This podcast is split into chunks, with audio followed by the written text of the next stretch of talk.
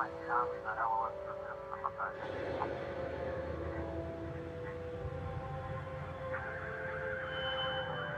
your speed and your surroundings. Avoid costly collisions.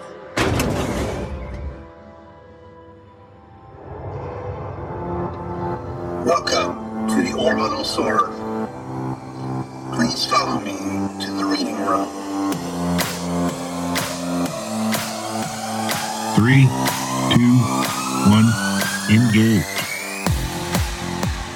Welcome aboard the Orbital Sword. I'm David Moulton. And, And I'm Scott Herzog. And I'm Jim Arrowwood. and on this episode, we're discussing Tiamat's Wrath by James S.A. Corey. It's book eight, right? Book book seven. Eight? Book eight. No, it's number eight. Eight. And the last Number eight. We have we have one more book coming out this year sometime. Yeah. So the last one that's currently written uh, in the Expanse series.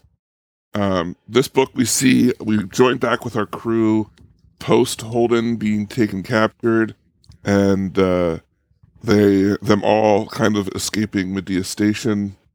Um, you find the crew kind of spread out, and the Rocinante uh, in storage, basically in hiding, while the crew is separated out doing different uh, rebel type things. And uh, Holden is a citizen uh, prisoner on uh, Laconia, advising or or at least under watch by the head of the Laconian nation. Right. And that's basically where we find ourselves. And uh, yeah, I uh, Very good. So uh so so what'd you think of this book eight in the series? David, let's start with you. I mean, what how did it grab you? What did it what did it do for you here? I like this book a lot. I had a bittersweet reaction to it because on Yeah. on one hand, it's it's really well written and the story is really good. And on the other hand, it goes against the grains of everything I wanted, you know, to get to get to get back to. Right. Like you know, you want your heroes to come back together and be heroic together, and and this whole book basically is not that. I mean, it's great, but it's not. It's not Well they do The they do come back together at the end. Yeah, but it's it's not like the classic crew. People are people are dying. People are, you know, you spend most of the time ever with everyone separated, um, and at the end they do come together. But it's it's uh, it's very much a pre- preparation for closing of a story, and Yeah, uh, absolutely. after this is like this is almost like Empire Strikes Back. You, know, you get to the end, you're like, okay, we're ready for book three. So I I didn't like that I was losing these characters or um that they were no longer the heroes because of age that they that they had once been, but the writing and the story is just fantastic.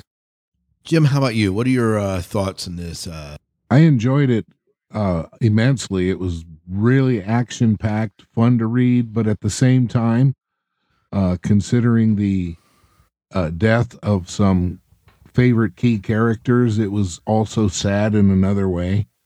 You know, I have to say, I have to admit, I had real tears when Bobbie died. oh yeah, I wasn't ex- I wasn't expecting that at all. I mean, that was completely out of left field, and I had to put the book down for a while uh, and get away from it after that. I mean, it's it's amazing how a person gets so involved in certain characters. Uh, I felt very bad for Teresa and her life, you know, being groomed to be to take over for uh, Duarte Winston, and um, she's a really smart kid, and she could probably do a lot of good, but you know, her life is is uh, really restricted. Yeah. Yes.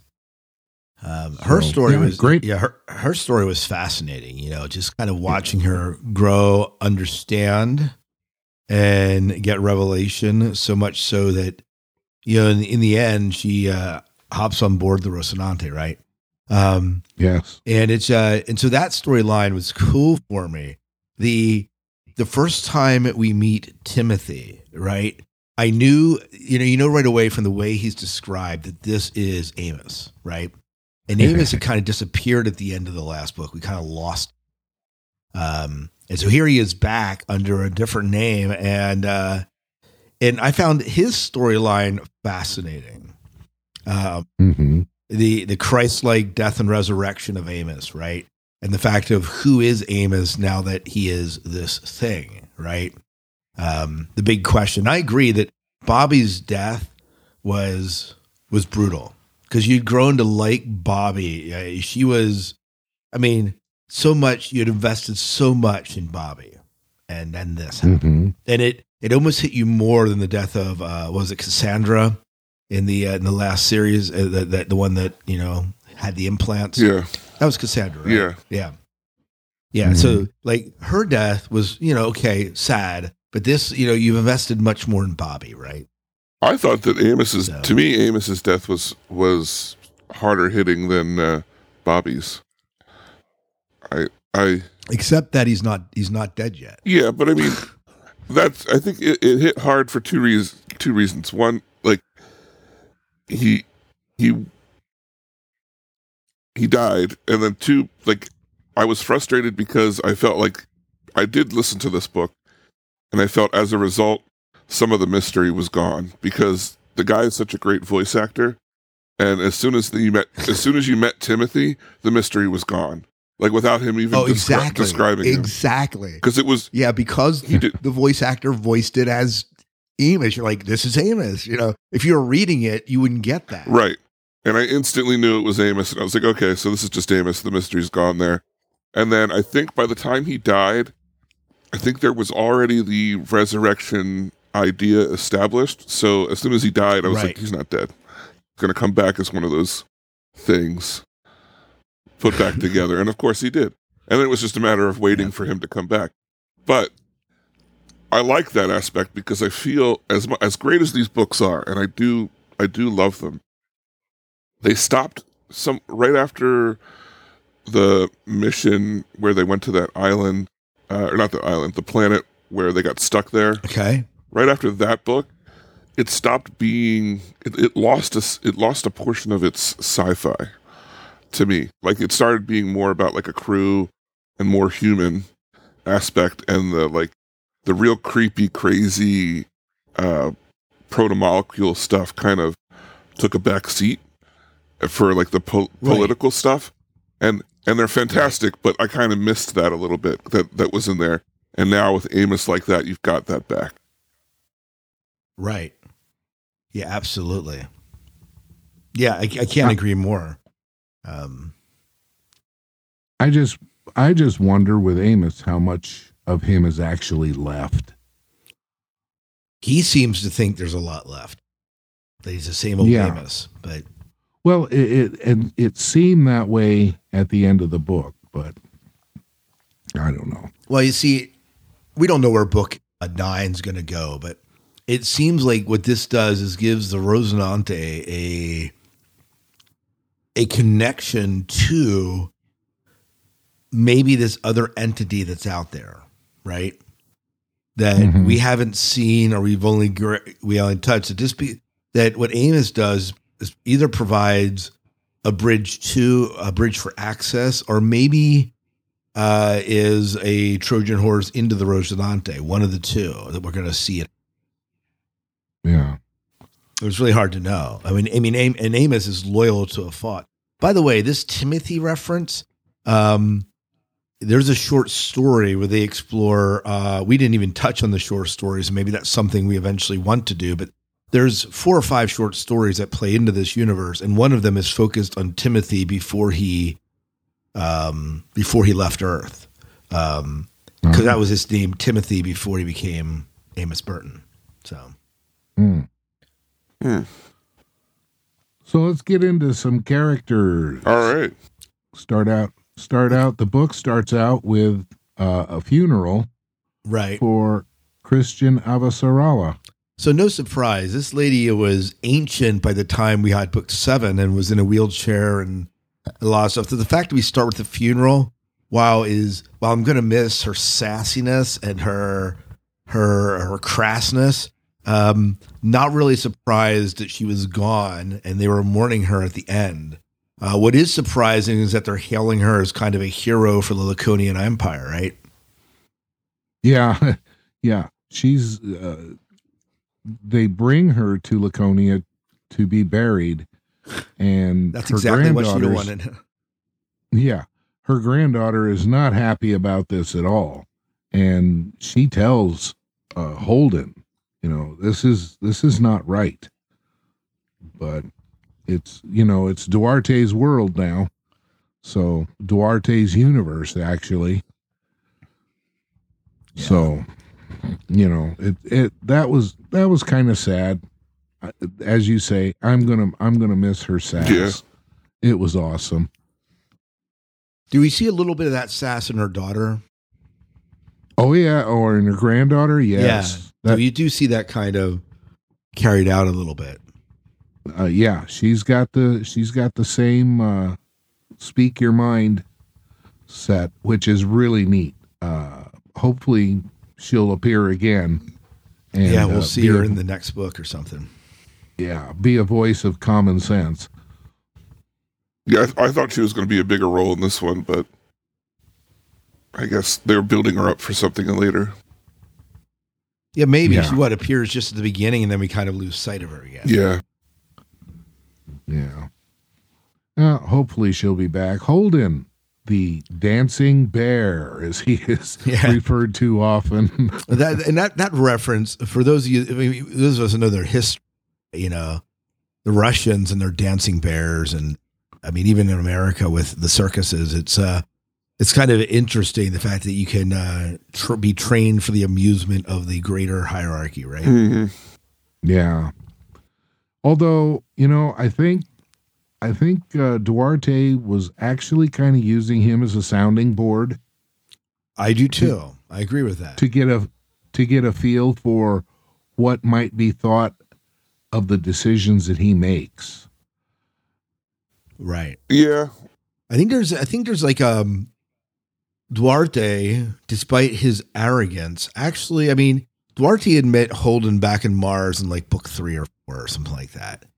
Uh, They had a they had a brief meeting and and there does seem to be a mutual respect. I mean, uh, Holden's been a key player on the chessboard of what's been going on in the world for a long time, and so the fact that you have him there and almost being talked to as an equal is interesting, but not totally surprising either. No. Well, Duarte is obviously um, a big fan of the mastermind principle, where he brings people together that will give him advice or at least listen to him and give him feedback and help him make hopefully wise decisions. Right. Which I really, I really don't think Duarte's doing that badly. Right. I mean, you might argue that him taking over the universe is kind of, you know, he's, you know, a little bit of tyrannical, but he's not doing it in a way that he's, he is listening to advisors and advice and he's getting some feedback. And this is something that, what was it? Uh, who was Naomi's uh, ex husband? Is it Marcus? Um, Yeah. that wasn't Yeah. Marcus. Was, was it Marcus? Yeah. like, like totally uh, you're talking when, when you juxtapose these two leaders um if you have to follow one of them you're going to follow duarte because duarte is the one that's trying to make good advice he's trying to build a, a good city uh but yes there's some things you're like well this guy there's some things that maybe he shouldn't be doing but of the two leaders if you're going to follow one of the bad leaders you're going to pick duarte hands down just because he does listen to advisors and even listening to advice from who some people would consider his enemy. Duarte Yeah. Duarte has a good vision for the universe, and it's just that he's forcing it upon everybody. It's not like a, a natural conclusion of society. He's and, and and no one can deviate from that vision, and that's that's the danger of of him. It's it's not like we're not coming together against a common goal yet uh, as a society uh, across the universe. Instead, he's just like, this is what we need to do to be better. And anyone who thinks differently is basically, you know, getting put in an internment camp. Uh, and and Mhm.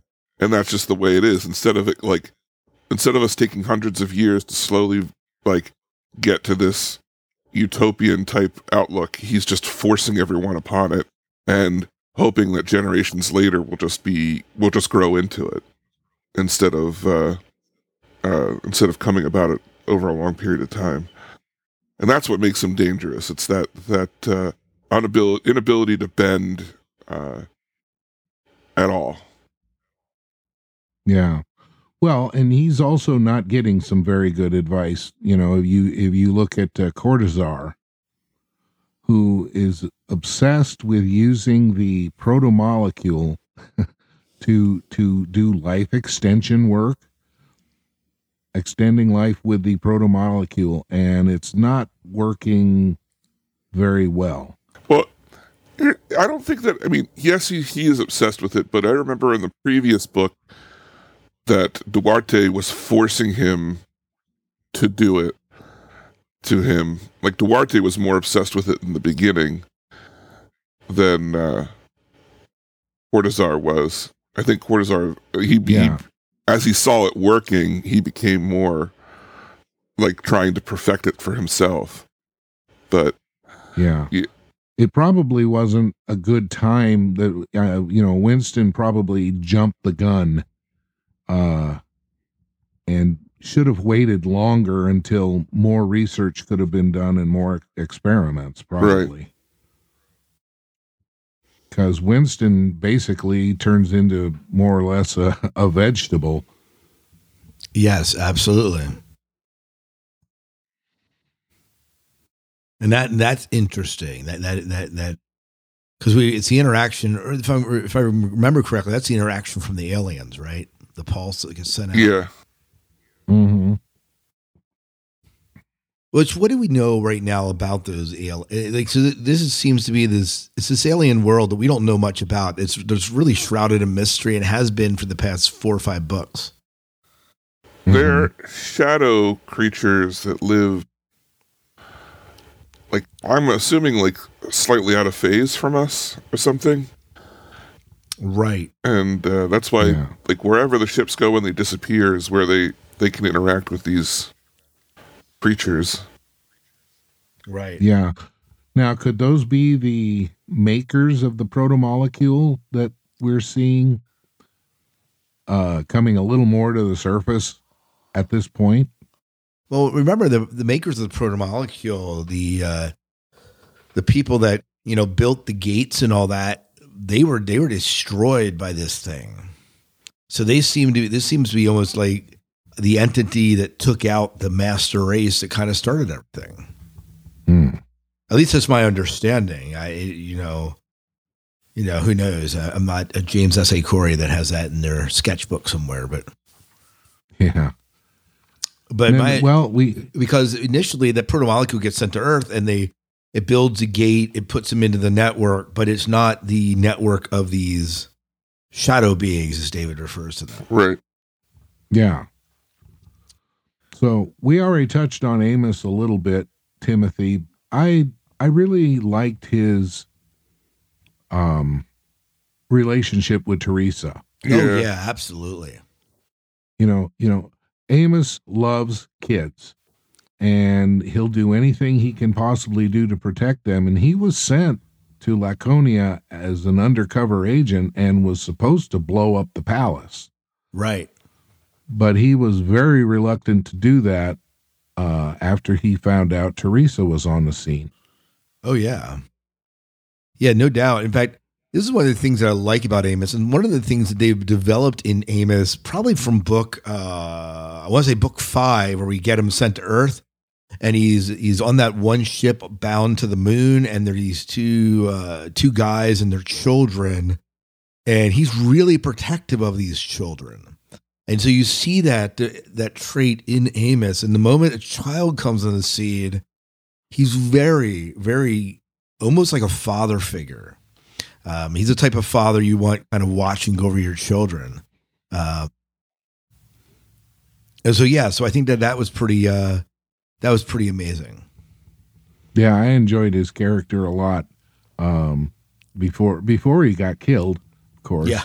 and and Well, I like him after he got killed too. He's there's a little bit more. There's a lot of mystery about Amos, but it creates even more mystery about Amos when he resurrects and becomes Amos with the black eyes. Yeah, I want to see which direction that goes. But as David said, you know, his death was pretty pretty wrenching too. Oh yeah, Uh, I didn't. I now David knew he was coming back. I didn't. Um, I didn't know if he was coming back, even though they they did set up the uh, repair drones. right. But when he came back as I don't know what what do you want to call him, zombie Amos or whatever. That works for me. Uh, Zombie Amos. Yeah. You know, I, I I don't know what to expect. This is a character I've really liked and I, I hope he continues to be likable like that and that he hasn't lost too much of himself. Well, so the other thing that's going to play into Amos is the he has lost like Cassandra's kind of like his ward in a sense. So we've lost that, but he does have Teresa to kind of take the place, right? Um, Mm-hmm. and uh, Bobbie's been lost, and so there are some changes in how these changes affect Amos. Maybe part of the story that we get in book nine. Yeah. Because, you know, Amos was totally 100% devoted to Naomi. Yeah. Oh yeah, absolutely. Yeah. So, but uh, and then there's there's Teresa herself winds up on on the Rocinante with everybody else. Uh, you know, she was always a through the entire book. She was a little um rebellious, oh yeah. and as time as time went on, she got more and more so, and then found out that Cortazar was wanted to kill her. Yes. And then, whoa, does that change things? Yes, hmm So, so yeah, I agree. It's uh Yeah. her story is fascinating. What there's a there's the princess and she goes into the underground of Mars and there's this that whole story uh becomes kind of an allegory for her life as she kind of sneaks out of the castle, goes to visit Timothy, um ends up resulting in Timothy's death. Uh but also the chance that um along the way that we have that she finds out that uh, it also jeopardizes her as a person. Like people want to wrench the power from her hmm because when her father becomes kind of a vegetable, then she is the the successor in a sense. yeah, and she just wants to be a kid. Absolutely. you know she's she's got her dog uh what was the dog's name i can't remember I forget. Yeah. but at any rate you know uh it was a weird name for a dog i remember Right. that much but um she just wants to take the dog for a walk and go out and and have a nice time and sh- there's a boy she likes and uh you know all these things she's just a normal normal 14 year old who is in a position that she doesn't want to be in eh, but she has no choice Right. so what do you think her future is going to be like Well, Uh, I think her future's. I think her future is going to be fairly bright. She's on the Rocinante. She has a crew that's looking out for her, and certainly Holden and Amos Yeah. are looking out for her. but she is the de facto ruler of the laconian empire now with her leaving is that the end of the empire or does that mean the empire gets transferred? She's she becomes a bridge between Earth and Oh no, I think she's disconnected. Like they're not going to even tell people she's gone. It's it'll be a cover up. That's what I that's what I got from it because they're what's his name was already in charge and she was just kind of a figurehead anyway. So is Well, that a pop? yeah. Is that Paolo? Well paolo gets No. killed he's done okay i'm wondering if elvi okoye isn't going to be the new ruler no, I don't. Well, that bodes well for that bodes well for uh for Jim. Well that's that's kind of what he was kind of seemed to be manipulating and setting up was to make elvi the ruler It was neat to see her come back after book four. You know, we kind of lost track of her, and uh, that's one of the things I like about James S. A. Corey is characters that you think are you know one-off characters suddenly make an appearance and become a central to in, a way to the plot. Yeah. Now she starts out flying around doing research and and they discover this diamond like thing that is believed to be a Rosetta Stone for the uh, creators of the protomolecule. Yeah, absolutely. So we gotta, you know, we've we've got that looming uh, on the horizon, and if it can be interpreted, maybe maybe we'll get a better understanding of what exactly this protomolecule is for, what it was intended to do. You know, is it intended to build or is it intended to destroy? Right. Right. No, I agree. Yeah. All right. So, uh, does that bring us up to, uh, do we need to talk about Paolo anymore? The life extension work? No, not really. Anton? Bobbie, we we talked about Bobbie a little bit. Right. and well, her, Bobbie's her death was, um, terrible, but the way she, the, the heroic way she goes about it is fantastic. oh, it was heroic heroic as hell. I Yeah. mean, she She grabs She the nuke went- and don't- fly in. Yeah guns blazing to get to get past this you know she she just needed to get get there and she made up her mind that there was only one way uh it was going to get done and she had to do it Yeah. you know and alex is sitting back uh in bobbie's ship um doesn't want this to happen but there's nothing he can do about it all he can do is sit and watch right. Yeah, he's helpless as hell there. You know, I'm just he's just sitting there. He's like nothing he can do, and Bobbie's made up her mind, and you kind of feel the pain through Alex. hmm Well, you know, I, I think Alex is actually was actually in love with Bobbie, True that. Well, I think but after two after two failed marriages, I don't think Alex wanted to take the next step. Yeah, I think third time's a charm, baby. I think they were in Go love with Dave. each other. It just was they were comfortable where they were. Because in the last book, she even said he was the guy that she was going to die with, and she wasn't sure that they Oh, true. that they would That's very true. that they would uh, ever ever take the romantic step. But she would spend the rest of her life with him. Now, at the beginning of this Mm. book, is this uh, this is the book where we see Naomi kind of living in containers, right? Yeah, hmm Interesting way to kind of, you know, she's kind of the head of the resistance, sort of, or at least in the higher Isn't ups, she, Yeah, she's she's one of the commanders. right? yeah. The book ends with her being the head of it, the resistance. Right. Yeah. well, she actually takes over quite early because uh, you know, in that gamma ray burst that was caused by the uh, the Tacoma Creatures. gate and and the other gate getting destroyed, Saba is also Right, killed. right, right. Oh, that's And- right. And he was he was the leader, and there was nobody else to take over except Naomi. Right. Well, and, and Naomi, it makes sense. I mean, she certainly is showing leadership qualities throughout the series, and uh, she seems like a natural fit for that. Uh huh. It'll be inter- it'll be it'll be interesting to see how their relationship grows or changes now that Jim's back. Well, yeah, you know, because Duarte actually told Naomi uh, through channels that, look, come to Laconia, you can live with Jim and and have the life that you wanted to have before.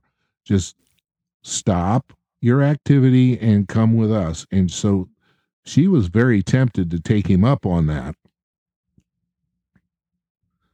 Oh yeah, and uh, after everything they've been through, that was a uh, that was a very nice breadcrumb. I think she would have done you it know? If they hadn't come if the the other ship hadn't shown up right away i think if she had to sit on that decision and the uh the threat of the ship coming for for to check the ship that she was on wasn't right there I bet she would. I bet she Mhm. would have decided to go because the stakes were starting to get become too high with no reward. Like she she wasn't feeling the pressure quite as much, and uh, it wasn't until like that ship showed up and like forced her to make a decision right then and there that she she for the sake of the other people ba- basically decided to stay in hiding. Yeah. Well, and then, you know, she also knew that there was really nobody else to lead the resistance. Uh if she had laid down and said, "Okay, I'm I'm done. I'm going to go live with Jim on Laconia," uh nothing else would have been done. Right. Well, I think this well this happened right before the gamma ray burst. I think didn't Mm. didn't it? Yeah. uh, yeah. Yeah. Yeah, So yeah, at that at that point in time, like there were still what's his name was around, but and then after she had made the decision, it turned out to be the right thing because there was no one else to lead. Mhm. Yeah, absolutely. So we get the we we get we get this um ship that has been sent out. It destroys the Tacoma Gate, uh the Thanjavur Gate, the Eye of the Typhoon, Medina Station. I mean it it just completely devastates um slow space uh, Right. in between all in between all the gates and b- and isolates two uh two sectors out of the 1300 that are available now so that was really huge that was huge. and that of course would have cemented uh Naomi's decision to take over for Saba and make sure that um, Duarte did not do anything more than he had already done. Yeah, no, It's interesting that this is the last. Well, the next book is the last one because you kind of see those lost gates as story building. The way that just James S. Oh, Corey yeah. does it, like, like just the way that like Laconia came back, you could see another time jump, and then these guys somehow, like, struggling to make it and becoming more technologically advanced than the rest of humanity or or or something like that. right. Yeah. I think a lot of this will hinge on the protomolecule diamond.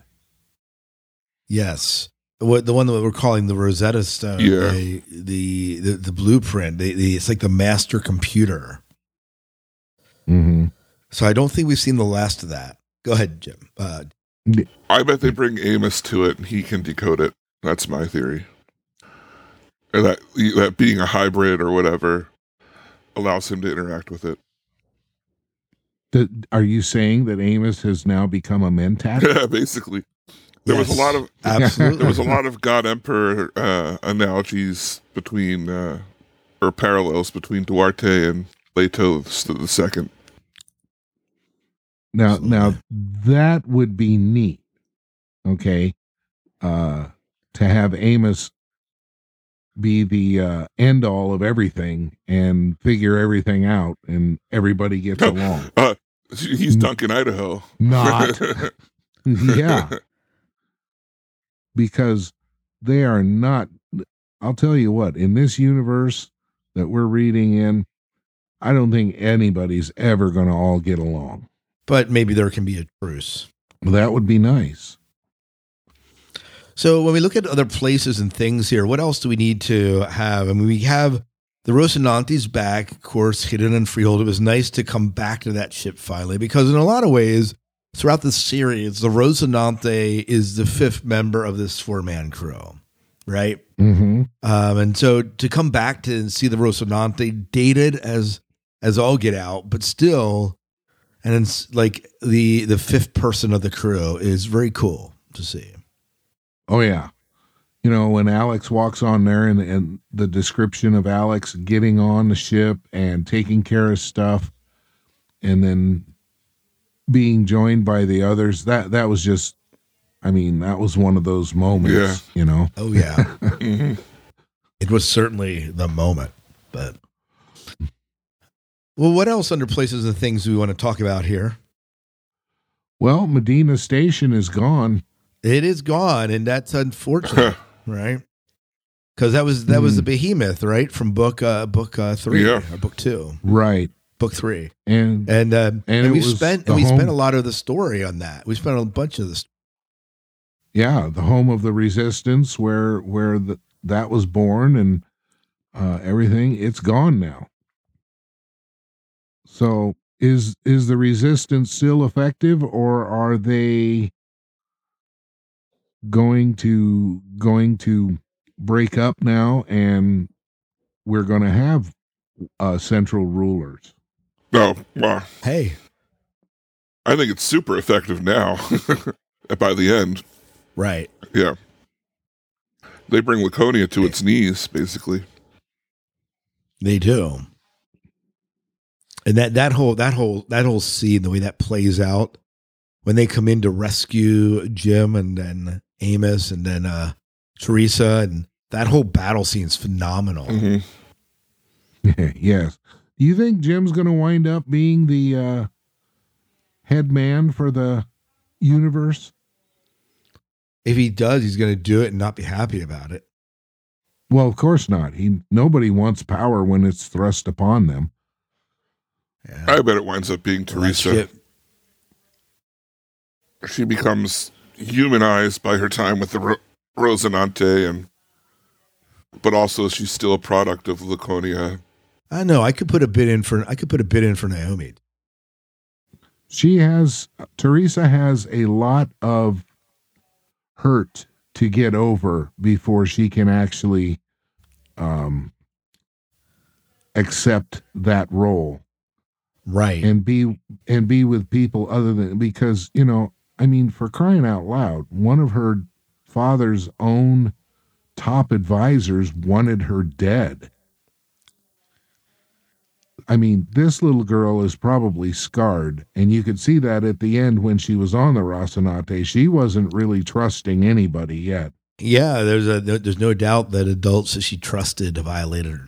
So that's going to be a little bit of hump to get over. What we don't know is in this ninth book if we're going to see any sort of a time jump um Yeah, forward and uh and you know are we going to see like Holden jump 10 years older and how does that what does that do for the crew? I don't know. So Yeah, what, what- there's no there's no information on the book, not even a title yet, and all that we know is going to be out in 2020 sometime. Well, we know that when you put one of these books down and you say, okay, I can see this happening and I can see that happening, that it generally generally takes a whole different Right. direction. Well, and that's what makes these books so amazing is that you you kind of you it's great to play the game. Here's what I think's going to happen, and then to see it actually play out or to see the twist on it. Um, that and the amazing characterization that James A. Corey does, is, that, that the duo does, is is what ma- what keeps me coming back to these books and wanting to read them. Mm-hmm. So Because yeah, it just seems like every time you think you have it figured out, it just swerves in another direction, Isn't that the truth. Do and we it need to makes talk it at all- makes it fun. Well, do we need to talk at all about the antimatter bombs? well, well, I guess they are they're making antimatter to power their ships, and when discovered, then the the uh, rebels turn it into a bomb to use against the ships. Right. um and it's kind of like it, it- no one's been able to get it stabilized before and now they've shut down their ability to make more so really even though they have like laconia still has one of those giant super ships it only has so much fuel left because they don't have any way to make any more Right. they didn't come out and say it, but it kind of sounded like the production of the antimatter might have been something they discovered on the platforms that were destroyed and not necessarily like Mm. Yeah, that was my that was kind of my uh feeling. yeah not necessarily like a human uh jump in technology so without those things they don't really have a way of redoing it. I think Elvi will figure it out though. i don't know if she needs to figure it out. She's got other things on her mind. I mean that seems hmm. like a very like the only thing that they need the antimatter for is a warship. You know? And so i don't i don't really feel like Right. that's t- high on her priority since she Unless they need the antimatter to fight to fight the shadow people. yeah there's that maybe Yeah.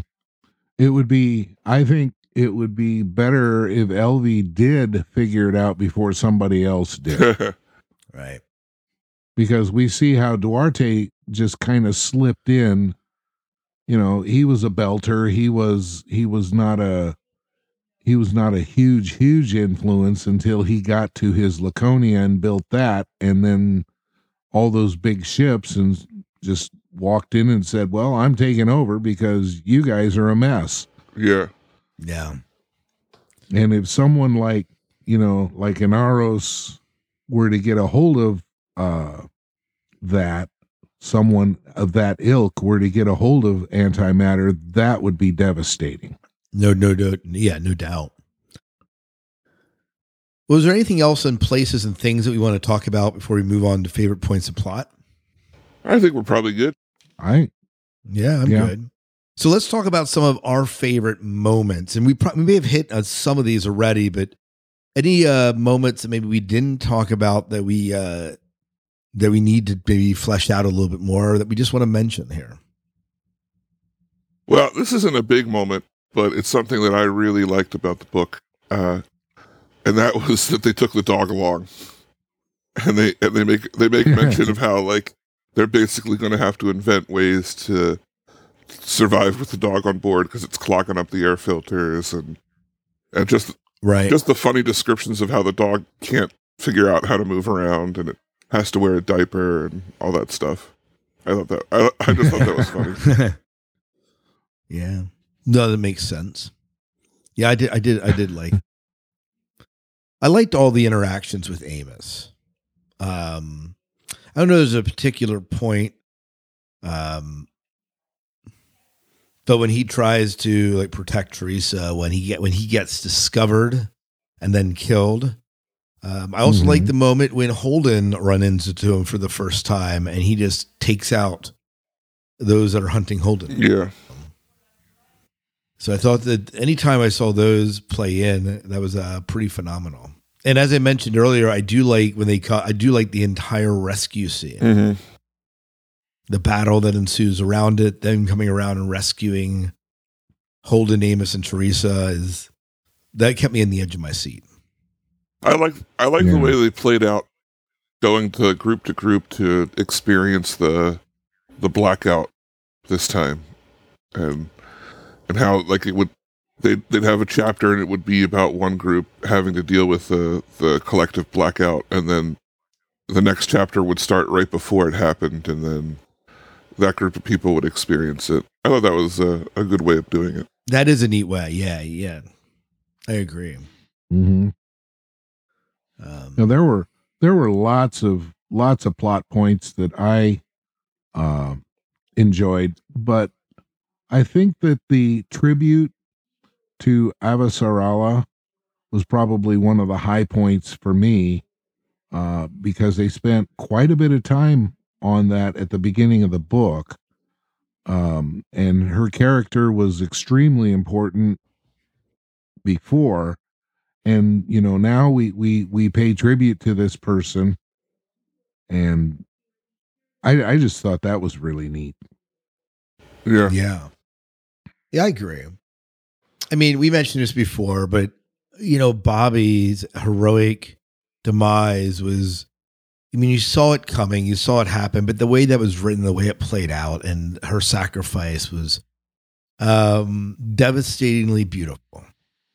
yeah And I, I you know, it's something that I can picture it, you know, as you're as it's being written, the way they wrote it, you just kind of picture it taking place and Yeah. happening almost in slow motion. And and I found myself rooting for Teresa. You oh, know, just, absolutely. just just to be a kid. You know, just leave this little girl alone. All right. If she's going to become the leader, it's going to happen, but let's not try to force the issue. And then of course with Winston being incapacitated, you know, they're they're kind of accelerating um getting her there and then a plot against a kid's life. Uh, if if that wasn't that was very upsetting, which was which was a good part of the book. But I guess really uh, for me, the entire book ran a, a full gamut of emotions. Yeah. yeah, I agreed. Mhm. Well, so we move into uh, quotes, yes, I have quotes. and I have quotes too. David, I do not. quotes. I do not, but I'll listen to yours. All right, All Jim, go ahead. All right. Well, this is uh, a meeting between Holden and Kiki, who is Avasarala's granddaughter. Okay. Uh, she says, she, Avasarala, would have hated this, she said. Hauled into the camp of her enemies to be celebrated now that she can't crack their balls anymore. Co opted as soon as she couldn't fight back. You could power a planet by hooking a turbine to her right now. That's how much she is spinning in this grave. Okay, that's one. And then another one, uh, also involving Avasarala, uh, Naomi speaking. Uh, I keep thinking about Avasarala, Naomi said. There was still some whiskey in the bottle, and she poured herself a finger. It was a hell of, she was a hell of a fighter. Never backed down from anything, even when she lost. And then Bobbie answers, she was one of a kind, Bobbie agreed. She was a fighter, but she wasn't a warrior. She was always leading the struggle, but she did she did it by finding other ways to get work done. Alliances, political pressure, trade, logistics, her strategy was always that violence came last. Hmm. And then Bobbie says she had leverage. Absolutely. Yeah. Very good. And any other quotes? No, that's that's what I had. All right. So I have a couple here. Um, so I like this one. Growing older was a was a falling away of everything that didn't matter, and a deepening appreciation for all the parts that were important to stay. I like. And I I like this can one. relate to that. oh, me too. A- a- Okay. being being being a uh, an elderly person now I do not consider you elderly, Jim, but you know you know what someone referred to me as elderly Oh. Did you smack him around a couple of weeks ago yeah, I You I know would what? assume- i seriously thought i would i was going to ask him have you ever had your butt kicked by an Yeah. elderly person before because you I'm gonna I'm, I'm gonna do it with my AARP card. you have no idea how close to death you are at this very moment um, here's another one. Evolution was a paste and balling wire process that came up with half-ass solutions like pushing teeth through babies' gums and menstruation. Survival of the fittest is a technical term that covered a lot more close. Enough is close enough than act design. Hmm. oh like wow yeah. Um. Uh. Oh, there was one about pacifism. Oh, I like this one. But pacifism only works when your enemy has a conscience. I Like, Hmm. and I have uh, two Hmm. more quotes here. Can I share two more? Sure. yes please Okay. The people who have power over you are weak too. They shit and bleed and worry that their children don't love them anymore. They're embarrassed by stupid things they did when they were young that everyone else has forgotten. And they're so vulnerable. We all define ourselves by the people around us because that's kind of a monkey. That's the kind of monkey we are. We can't transcend it. So when they watch you, they hand you the power to change what they are too. Hmm. yeah so i That's a good wonder one. we can even make a sandwich Yeah, I know. It's true. Um, and uh, one more distributed responsibility is the problem. One person gives the order, another carries it out. One can say they didn't pull the trigger. The other one can say they were just doing what they were told, and everyone lets themselves off. Oh boy, how many times have we heard that throughout Yeah. history? I mean, there's a lot of poignant. When these lines have poignancy beyond, I think that's what makes it such a beautiful the exploration of how we treat each other in crisis. Uh, perfect example now, what the government does to take power. Beautiful. Mm. Yeah. Mhm. Um, and those are my quote. Well, let's move on to some of our closing thoughts in our uh, review here uh, of our, our rating of, of the book. Uh, let's start with you, Jim. What what are your uh, your closing thoughts on this book? Is is it feel like we're ramping up to the end, or like the story could go forever? And uh, what's your rating of the book? Well, my uh, my rating is a five.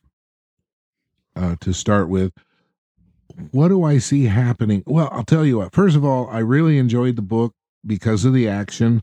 Uh, the characters again, just you know, they just jump off the page, uh, and and become real people. They're so well written and have been so well written in the past. So, that being said, you know it it we we say we're getting a ninth book and that's the last one in the series but it still feels like that things are in transition and i'm wondering if the ending the last book isn't going to be the beginning of something new where we pass a torch from the rocinante crew to something else maybe teresa Or Marcus's kid, Inaro's kid. Yeah, well, yeah. Philip. Let's let's not forget about Philip or Philippe or whatever, however it's said. But yeah, who knows? You know, it just seems like it just seems like it's not actually coming to an end, but maybe yet another beginning. Mm. Yeah. How about No, I, I agree. how about you, Scott? agree. Well, I- you know, for many of the things that Jim said, I think that the power that Book Eight had has been, for me, has been built on the prior seven books, and we've grown to love and cherish this this crew and the people that we met. And so, the death of Avasarala, the death of Bobbie, and especially those two carry such an immense weight to it. Um, and the other thing I really liked about this book is the fact that I gained because of Duarte's humanity. Um, I gained a respect for Duarte that I w- wasn't expecting to have. Uh, not that I liked him, but an, an understanding of humanity of this guy really does care and what that means. And what loss it is when this you know sonic wave or what the wave that comes through that kind of makes them a vegetable for the lack of a better term um and you know we didn't even talk about this but makes him something more almost dangerous where he dissolves that guy right in his presence. Yeah. i'm like i'm like i'm like holy shit this guy i'm sorry i swore there but i'm like I, I can't believe that this this guy just did this and you're like i'm out of this if you see all that happening you'd be like i'm out of this room you know Yeah. type thing. Um, Yeah. it's such a powerful book. I had to score this at a five out of five uh, for me, not only because it's so well done, and it certainly doesn't feel feel like like you jump into the beginning of the book and the end of the book, and there is a beginning and the end, but the story does not seem complete yet. There's still so many threads that aren't wrapped up, and maybe not all of them will be, and I'd be okay with that as long as we get some central answers, you know, in book nine. So really excited about this book. I love this book. It it's a good book. Yeah. Um, I also, of course, really love the book uh, as I've loved the whole series. Uh, it's this is a weird one. Like, I'm gonna give it a four out of five because I, I almost want to argue with myself a little bit on that, but I'm gonna give it a four out of five because um, of the bittersweet nature of it, and it's just kind of like it had it had good and it had some parts that I although they're good for the story, I didn't want to happen. You know, Bobbie dying or the the crew staying apart too long, uh, etc. But um, another thing that I think th- this is a little nitpicky is the pacing of the book. Uh, I struggled with because I was uh, listening to it, you know, I, as I normally do while I do other things uh, at work, and uh, um, the pacing was like we'd have these long spurts where it was just kind of like, what, will anything, please, anything happen? And then, you know, the next chapter, I'd be like, I have to pause this because I need to give this chapter every bit of attention I can, ha- I can, I can give it because now everything is happening. So, um, Mhm. and it's it, that kind of like uh, a roller coaster up and down uh, kind of took away from me for a little bit. But that said, it's still a fantastic book. I highly recommend the series. I, I have been recommending it to people, uh, especially anyone who starts to try and tell me how good the show is. Um, you know, I try and tell them about the book uh, if I can. So, four out of five for me. All right. So that gives us a rating of 4.7 out of 5. So that's cool. So next month, Well, so let's talk about so so, so we know that this month we're now re, we're continuing with the Sarah J. Maas, the Throne of Glass series by reading Heir of Fire, right? Mhm. So that ought to be our Mhm. next fantasy book. So what do we have? We don't have since we don't have the final book in this series yet, which we will do when it comes out. Uh, what's our next sci-fi? What's on our next sci-fi list? Well, it looks like we've got uh, a couple options here. Uh, we have The Calculating Stars by Robinette Kowal, uh, Expeditionary Force uh, by Craig Alanson, and I'm going to put on The Maze Runner. And that's and, the- and yeah, and the and the book is uh, Columbus Day. That's the first book in the series. Okay. Yeah. I'm going to recommend The Maze And Runner. you're gonna put on the Maze Runner. Okay, Maze Runner's good. so we'll put that poll up, and you guys can vote, and we can see where we uh, wind up. Orbital Sword. Yeah, we haven't had a, we haven't had a poll in a while. no, no, it, it feels like quite some we time. we get into these long series. yeah. I'm not complaining though. I've enjoyed what we've been doing. So, Yeah, absolutely. Yeah. Yeah. well, all right. Uh, wrapping up here. If you guys want to let us know what you think about these books or or what we should be reading, you can email us at theorbitalsword at gmail.com. You could also leave a voicemail at Scott. One two six zero five seven seven two four two eight. Awesome. You can find us on Facebook at facebook.com slash orbital sword or on Twitter at orbital sword. Uh, you can join the conversation there. Uh, you can always visit our main hub, orbitalsword.com, for any pertinent info and uh, ways to download the show. Um, and you can find out what we're reading and, and take the poll. Also, big thanks to everyone who continues to support us on Patreon. Uh, thank you very much. Absolutely. And uh, yeah, there you have it. So, once again, for the Orbital Sword, I'm David Moulton. Whoa, What? slow down, slow down, big What's shooter. What are we reading We just talked. Oh, oh, we talked about that. yeah, we talked. We did talk. we Yeah. talked about we talked about the next poll, but we didn't talk about the next Yeah. book that we're. I, I did. ta- be I did talk about it. I talked about it before the poll. Come on, Where you been? It's like you don't even listen to the show. I know what, what show? but but but hey, yeah, yeah. But hey, just for Jim's sake, we're reading Heir of Fire, Sarah J. Maas, third book in the Throne of Glass series. Again, so don't forget, read it with us. We'd love to hear your thoughts on it Yeah, as we uh, kind of uh, you know journey through it this month. So, yeah. yeah. I was trying. all right. And Mr. Rita has already read it. Plus, Yeah, exactly. I'm, and, I'm, and, I'm, and I'm reading it again. I'm in the second book with my son. And so, There you go. yeah. All right. Well, once again, for the All right. orbital So sword. now, now, hey, Jim, Wow. now can we do the Yeah. out, can we do the catchphrase and out, outro now? Is that okay? yeah. Okay, okay. Are you okay. sure, Jim? Are you sure? Yes, you know please. what I think the problem is? I'm senile. No, Oh. you just haven't had a chance to get your lute out this episode. It is true. That's what it is. Oh wow. Maybe you can cue up the lute, and as David starts the outro, we can have a, just a little bit of lute. Yeah, just uh, o- overlaying the through the through the through it. Are the ballads set? Try the ballads okay. set. Playing a playing a playing a playing a playing a playing. There you go. all right, all right. Once again for the orbital sword, I'm David Moulton.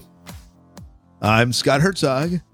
And I'm Jim Arrowwood and join us next time on board the Orbital Soul.